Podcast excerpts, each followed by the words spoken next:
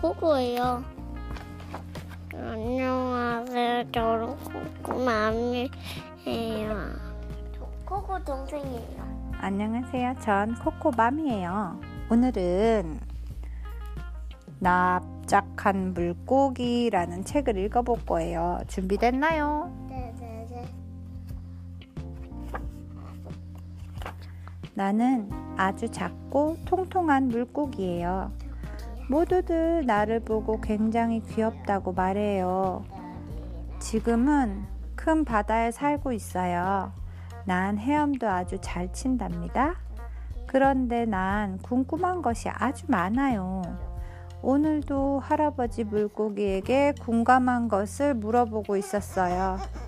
왜냐하면 할아버지 물고기는 아는 것이 아주 많거든요.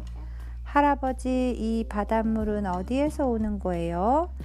음, 퐁퐁이라는 작은 샘에서부터 시작되는 거란다. 도대체 퐁퐁이라는 샘은 어디에 있는 걸까요? 안 돼, 너, 얘들아, 나 그 퐁퐁샘에 가볼 거야. 안 돼, 넌 너무 작아. 그리고 그 샘은 너무 멀어서 갈 수 없어. 친구들은 나를 비웃었어요. 하지만 난 퐁퐁샘을 찾아 떠나기로 했죠.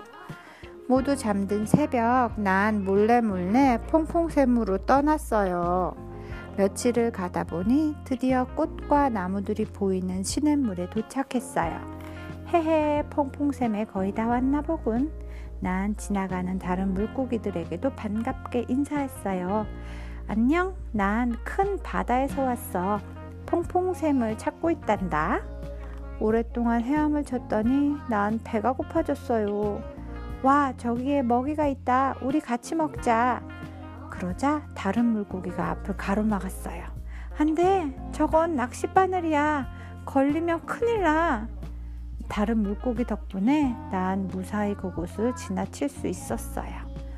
시냇물은 점점 좁아지고 얕아서 제대로 헤엄칠 수가 없었어요. 난 할 수 없이 최대한 옆으로 누운 채 헤엄을 쳤지요. 그러자 내 몸은 점점 납작해지고 얇아졌어요. 난 힘들었지만 계속 앞으로 나갔어요. 와, 드디어 퐁퐁샘을 찾았구나. 난 너무 기뻐서 퐁퐁샘을 마음껏 들이마셨어요. 하지만 난 더 이상 작고 통통했던 그 물고기가 아니랍니다.